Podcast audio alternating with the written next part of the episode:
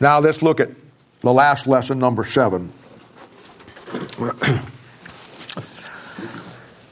And our last one will be understanding the enemies of your marriage. I have talked about this in the last couple of weeks. If you know your Bible, you should be aware that the first two attacks in the Bible by the devil were against the two key elements that facilitate God's plan. In Genesis chapter 3, the first attack in verse 1 and 2 was on the Word of God. In that same chapter, the second attack was on the first family. And you're going to find that whether it's in the old, from that point on, whether it's in the Old Testament, the nation of Israel, or in the New Testament today, this is the attack. The attack is on the Word of God, always has been, and then it's on the family. It always has been. Because nothing threatens the devil more than a common man with a common Bible.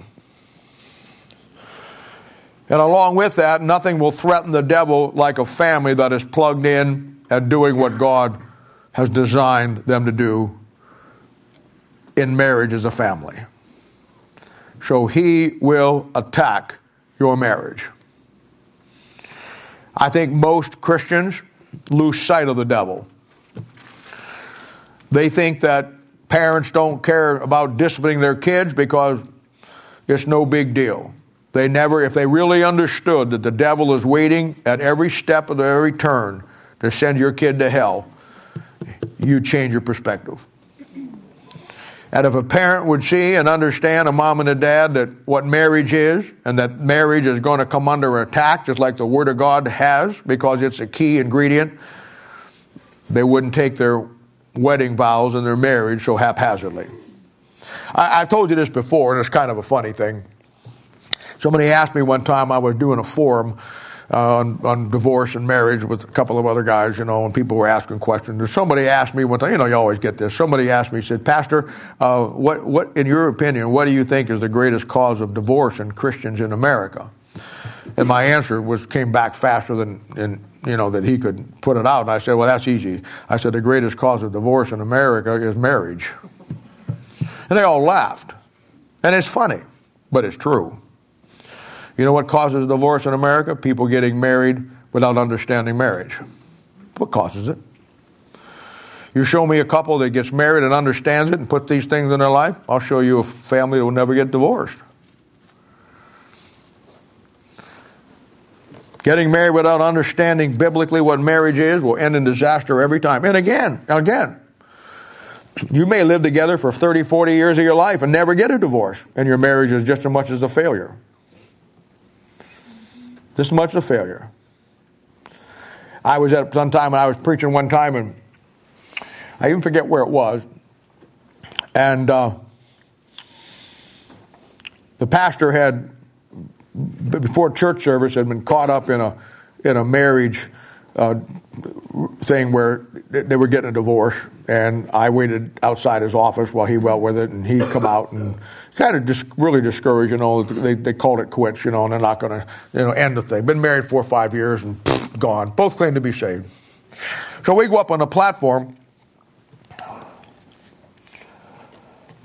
And when I'm sitting up there and I'm getting ready to preach, he leans over to me and he says, uh, uh, "We got a little twist here tonight. We've got a little presentation we're going to make. We'll get you on here in just a minute." I said, "Hey, no big deal."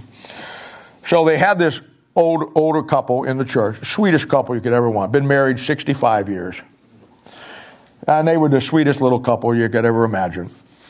They bring them up. They give them a plaque and uh, you know made a big deal about it being married 65 years and for the pastor he probably needed that. It was probably good therapy for him because he had just finished one after five years that went up. Now here's one that was 65 years that went on. I sat there and I thought to myself, and I later talked to this couple and confirmed it. This 65 married year old couple, sweetest people, little gray haired people, little munchkin guys sitting there.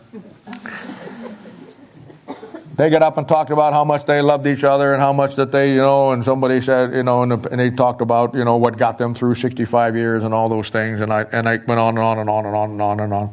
And I thought to myself, See, the world looks at that and they think that the couple that was just married five years and got a divorce was a failure, but here's two people that were married for 65 years, never got a divorce, and they're a great success. So we have a plaque, we have them up, we slap them on the back, probably give them a gift card to Victoria's Secrets or something, I don't know. and Geritol or something like that. and, and so it's a thing where, and I think to myself, they're both failures we think that being married and staying married for 65 years, here's a couple that were for 65 years, they never won a soul to Christ. They never did one thing. They just stayed home, did right, did good, and God never used their marriage nor their family to reach anybody.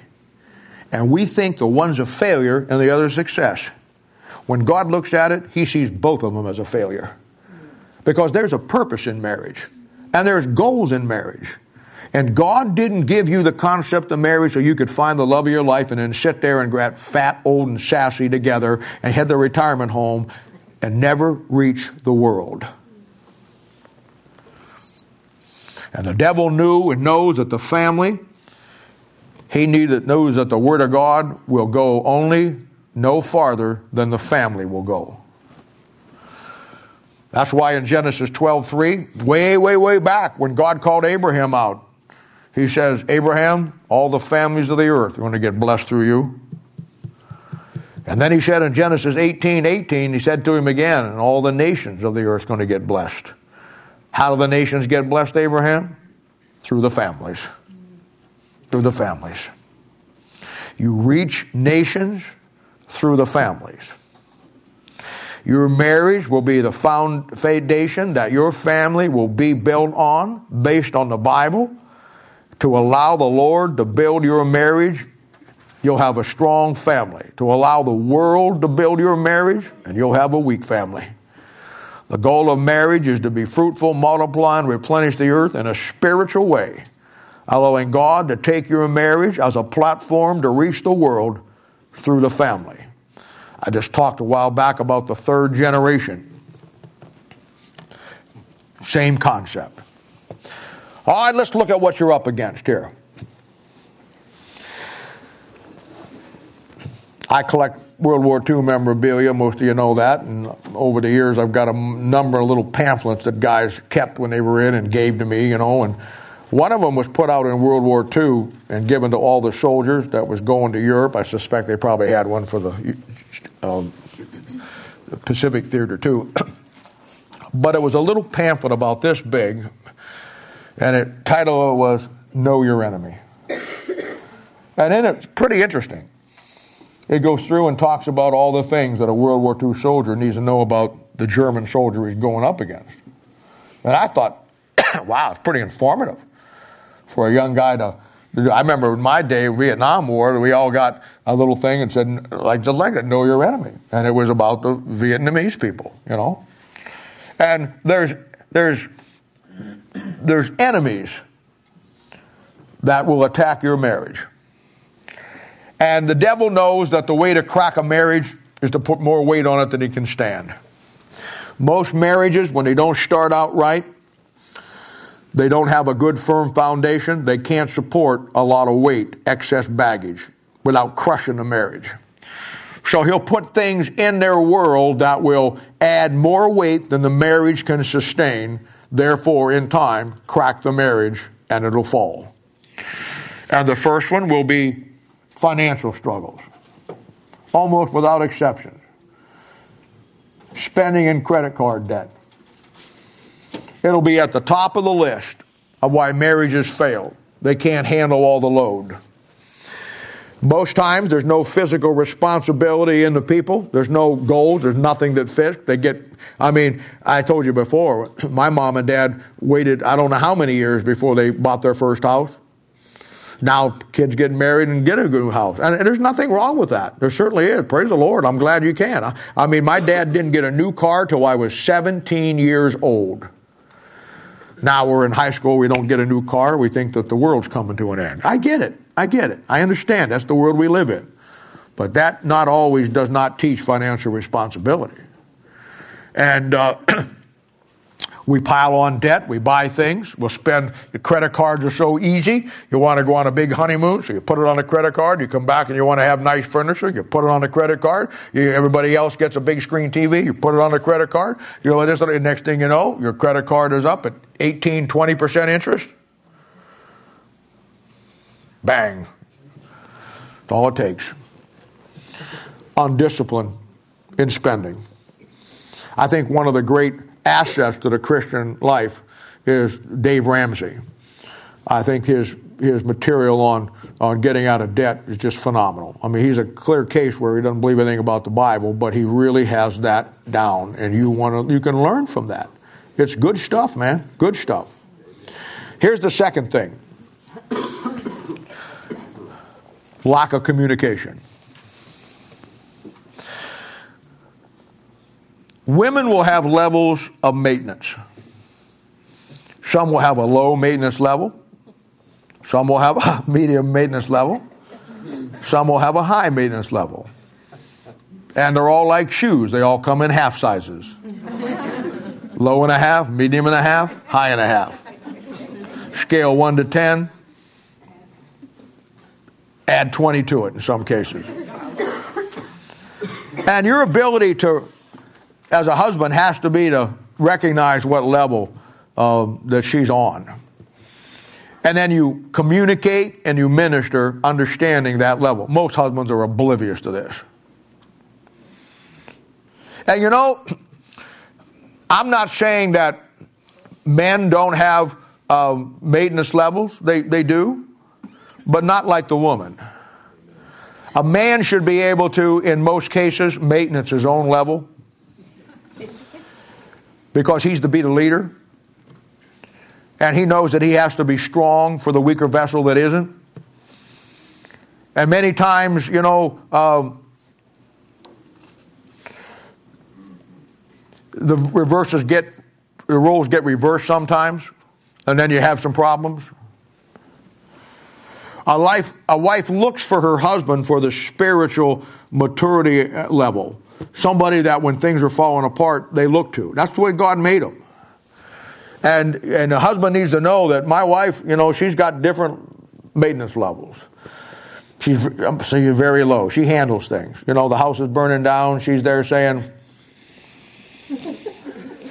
Hey, where's that list I put, the things that I want to get out of here if the house is burning down? Somebody else is going crazy, you know.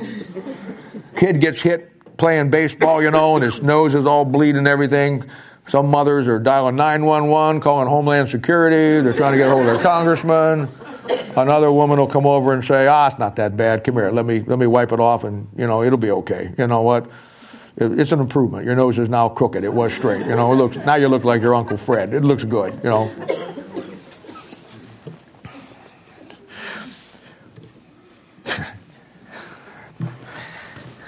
Where did I put my pens? Oh, they're back there. Uh, yeah, bring me one up here. oh, you? I never mind. Like this? Would that work on here? Yeah. Mm-hmm. I just. Oh, what is that? eraser. oh wow! I never seen these before. These are neat.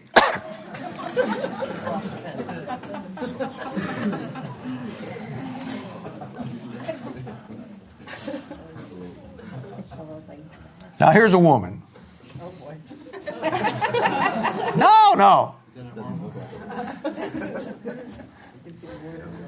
This is going to take me a while. Let's, let's make them bigger. Let's make them bigger. Here's a big woman. Let's make them bigger. I'm going to be here all day doing this.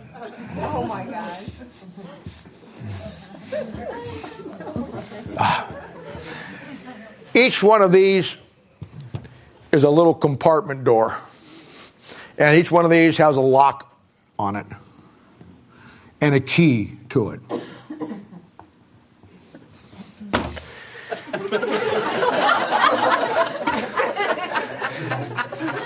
this represents a woman.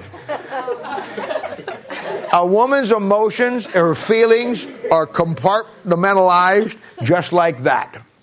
Each one of these little doors with a lock on it will represent something about her emotional level. and it's locked. Now, your job in maintaining her, first of all, is to find out basically what level she's on. Whenever she has issues, you need to realize that you have the key to be the facilitator of communication to unlock this particular time, this one, this one, this one, this one, and this one. You have the key. and you unlock it, get her to deal with it. You unlock it, get her to talk about it. Unlock it, get her to express her feelings. Unlock it, head for cover. Unlock it, get out what's going on. You're the one, that's the way she is. At whatever level she's on, it will be nothing more than a series of little boxes that you need to know how to open in any given scenario. And most husbands just say, Oh, I can't deal with it. well, I don't know what to do. Well, you know what? Uh, well, what? What do you want me to do? She doesn't know what she wants you to do. If she did, she would tell you. You need to know she's this little compartment of boxes. And at this point in her life, it'll be another set of boxes. Other times, it'll be a completely other set of boxes. But you need to be the one who understands that through communication, you are the facilitator that has the key for every one of those. And your job is to open them up. That's what I do in ministry. Every one of you is a little box with a key. Every one of you. When you come in with a problem, your problem will be different from this person. I don't, you, what do you think? You say, okay, you got a problem with this. Mm-hmm. Uh, here it is, the standard answer for what your problem is. Oh, your problem is this? Oh, here's the standard answer for that. You don't give standard answers. Each person is an individual box, and I got the key to open it up and get you to tell me what your problem is. I know how to ask the right questions. I know how to play my angle on it. I know when you need me to be kind and understanding. I know when you need a kick in the seat of the pants. Because I have the key. And in a wife husband relationship, she is that complicated right there. Some more, some less, some in the middle. But that's what she is. Your ability your ability to be able to deal with her on that level is your ability to be able to open up those those those doors one at a time. And when you do, you use the right key to unlock whatever door. Sometimes it'll be physical, sometimes it'll be spiritual, sometimes it'll be emotional. Your job is to be able to understand her like I understand you. I know you. I don't live with you guys. I don't, I don't, we don't, we don't, we have an intimacy in ministry together. We spend time together. We, we, we, we're in the Word of God together. It opens me up to you and you up to me. And when I sit down with you, when you come in to see me, if I know what your problem is before I, you come in and tell me, Bob, I've got to talk about this, I already know where I'm going because I know you. And when Joe Blow comes in after Susie Q over here and she has the same problem, I don't deal with them the same way because they're not the same person. Each has your distinctive lockbox.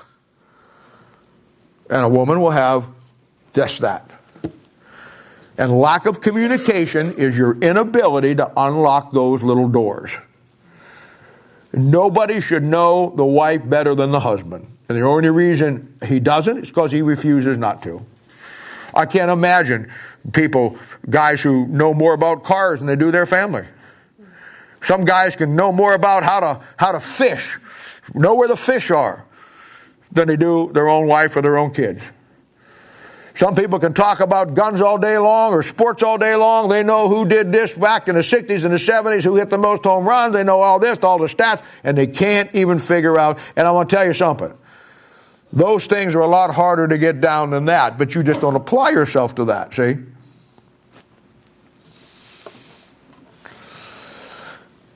The ability to use the right key to unlock whatever door needs to be opened. The husband's job, the pastor's job is to facilitate communication. Her job is to respond to it. And that's what it is. Guys, your job is to unlock the doors, and ladies, your job is to thank him and be responsive to him when he does. And that facilitates the husband being where he needs to be spiritually and the woman where she needs to be spiritually because sometimes you don't want to unlock the doors. And let's face it, ladies, sometimes you don't want to respond to it when he does.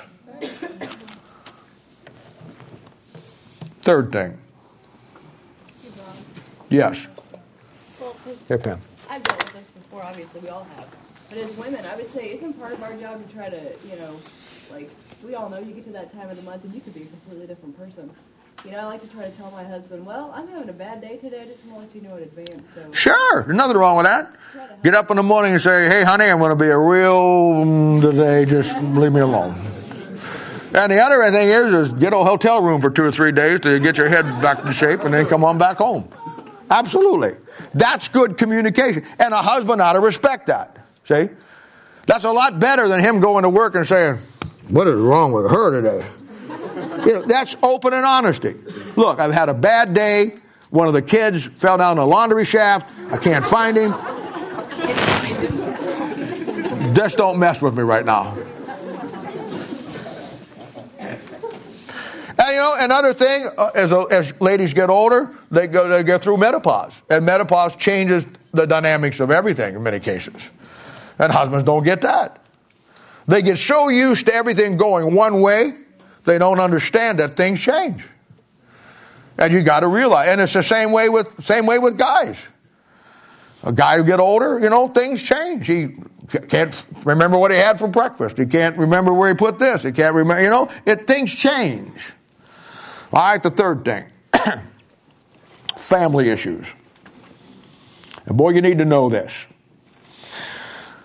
A lot of kids, and I, you know, this is none of my business. I'm just telling you on a general rule. Everybody has to do their own thing. But having children before you're ready to have children is not a good thing.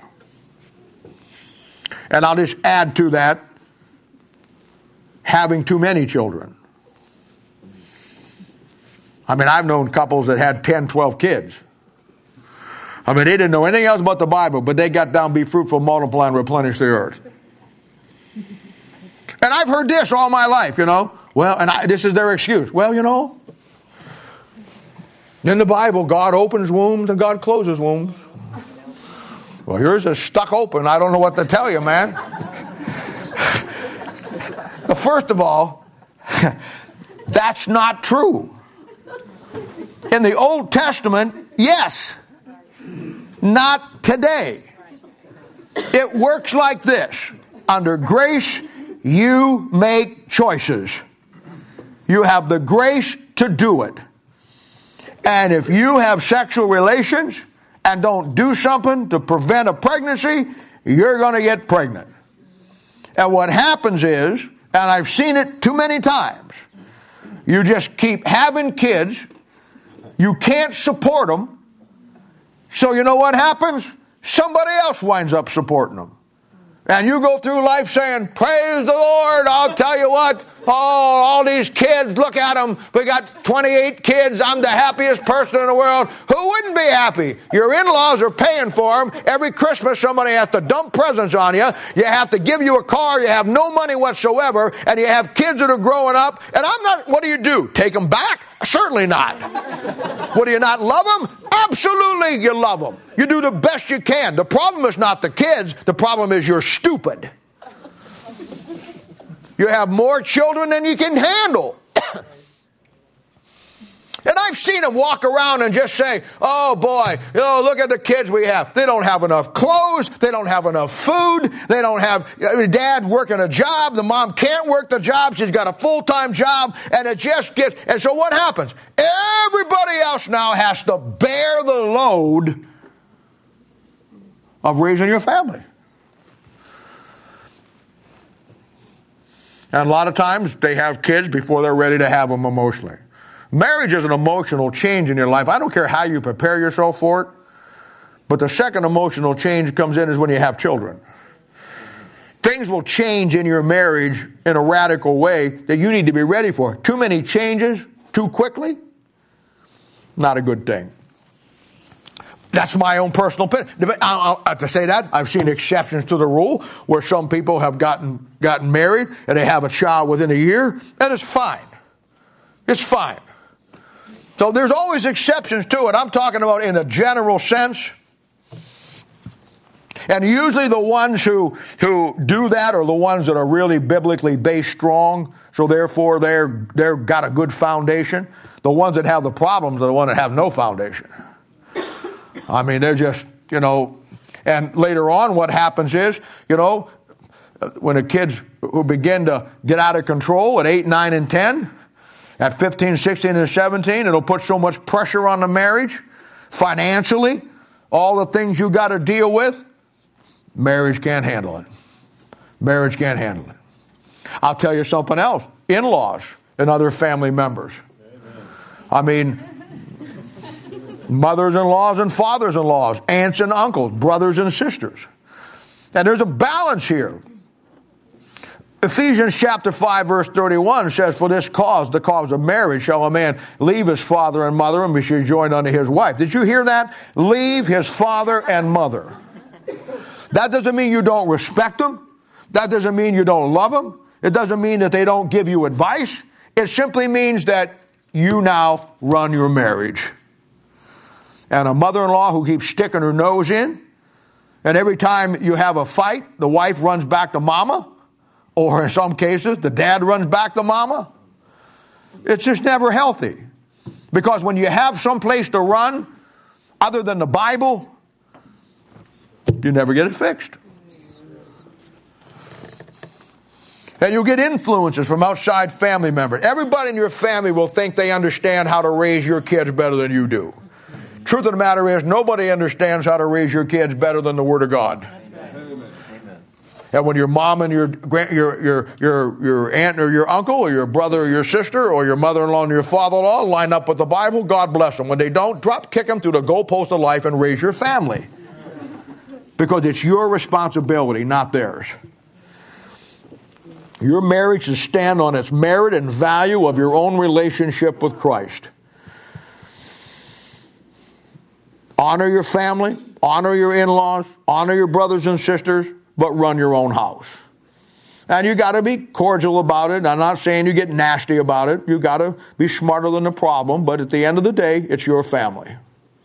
Now, the fourth thing.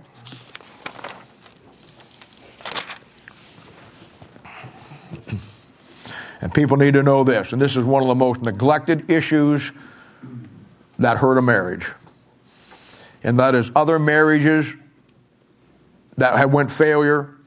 You get remarried, and you both have children. And uh, Paul said in 1 Corinthians chapter 7, when he covered remarriage for a Christian, he says, as long as you meet the original goals, you can get remarried. But he says, I want to tell you, 1 Corinthians chapter 7, verse 28, when you marry somebody who's already been married and they maybe bring kids in it and you have kids in it, he simply says this. It's probably the greatest single verse in the Bible for marriage when you get into this situation that is so neglected. He says, such will have trouble in the flesh. Boy, that is an understatement. One wife is enough. An ex wife on top of it, or an ex husband, multiple in some cases. Now, I got to say, sometimes exes get along great. They understand this, they work it out for the kids. Sometimes they don't. Sometimes it's bad. Sometimes it's very bad. Former anger, bitterness. Then you got child support. She wants more.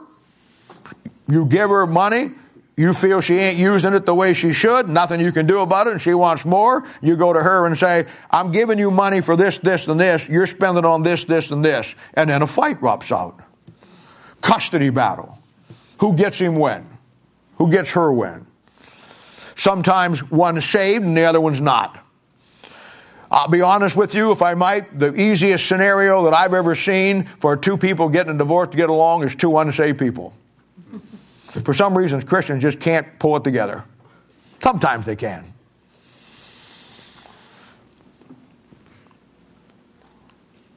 And sometimes you have one who wants to do what's right, the other one doesn't. Sometimes you have neither one of them want to do what's right. Very rarely do both of them. But boy, what a blessing that is. And then you have this problem that comes in the idea that I'm married now to a wife, I have two kids, she has two kids. You're in the same house together. And then you take the position these are my two kids, those are her two kids. Disaster. Absolute disaster. You got to remember when you marry somebody who's been married before, it's okay. The Bible says it's okay. There's nothing wrong with it. You're not sinning against God. But you need to understand that that is not the natural situation that God intended. And even though it's perfectly okay and legit and God will bless it, you need to understand it's going to take a lot more work because of the situation. You have put yourself into a situation that will be a challenge any way you look at it. Not knowing that, hey, and I've had him, I've had him in counseling where they, he says, you know, the, well, her kids, my kids. It doesn't work that way. When you marry somebody with other kids, here's the issue you have got to figure out. You have got to figure out how that they are not your kids biologically, but now they are your kids spiritually. And though you may not be able to be the biological father, you have to find a way to be the spiritual father. And that's a challenge, especially when you don't understand anything about marriage. That will be the biggest fight you ever get into in your life. Well, your kid don't dis- your kid disrespect me. Well, your kids disrespect me. That's not the kid's fault. That's the parents' fault. That's the parents not understanding that it's okay to marry somebody with other children from another previous marriage.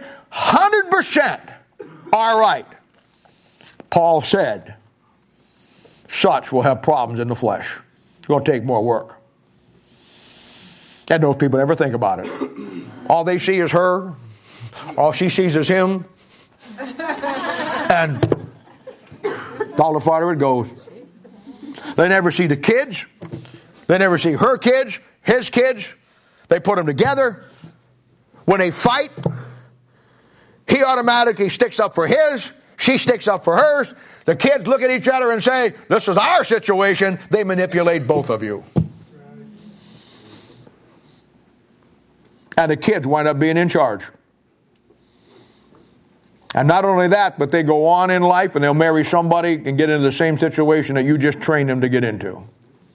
And you'll sit there and say, I wonder why that was. Because you didn't understand marriage. Hey, ain't no different than me. There ain't a one of you in here that is directly my biological child.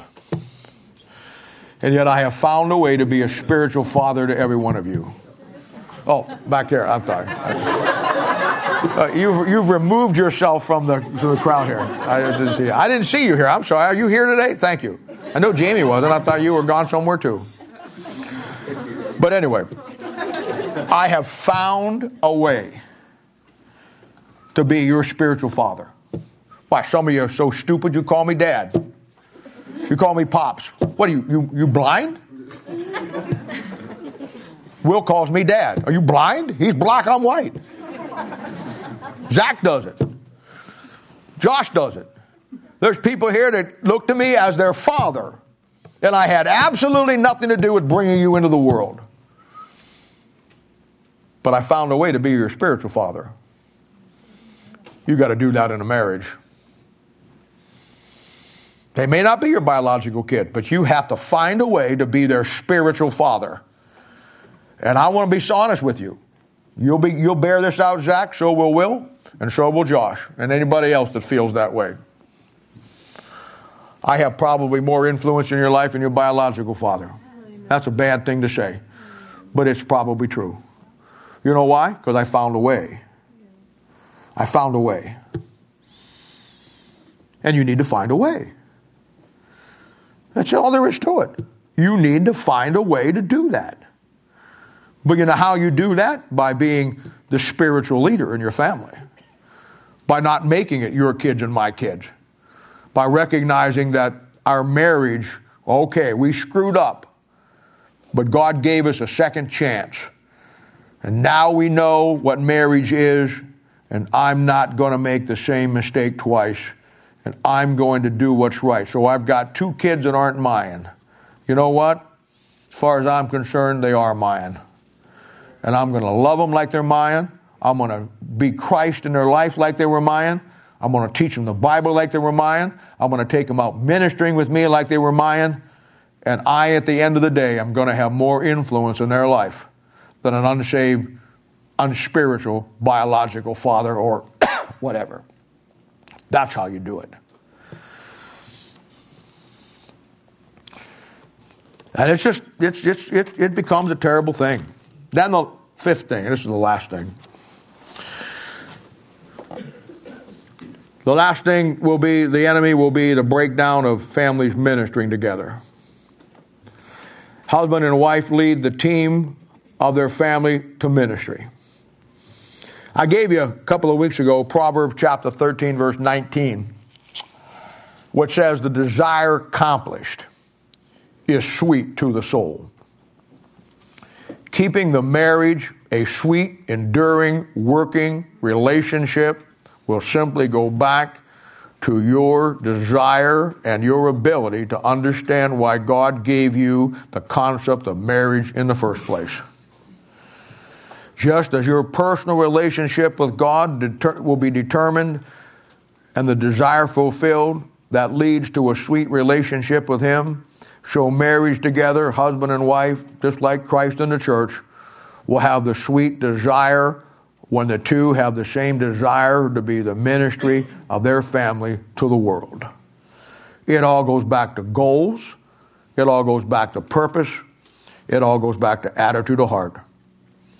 These are the seven pillars that, from the Bible standpoint, every Christian marriage should be built on. I've seen marriages break up and get a divorce, be dead in the water. I've seen marriages stay together for 40 years and they're just as dead as a corpse. In either case, it will be a failure of the husband and wife to see and understand what it really means to be biblically purposed in your marriage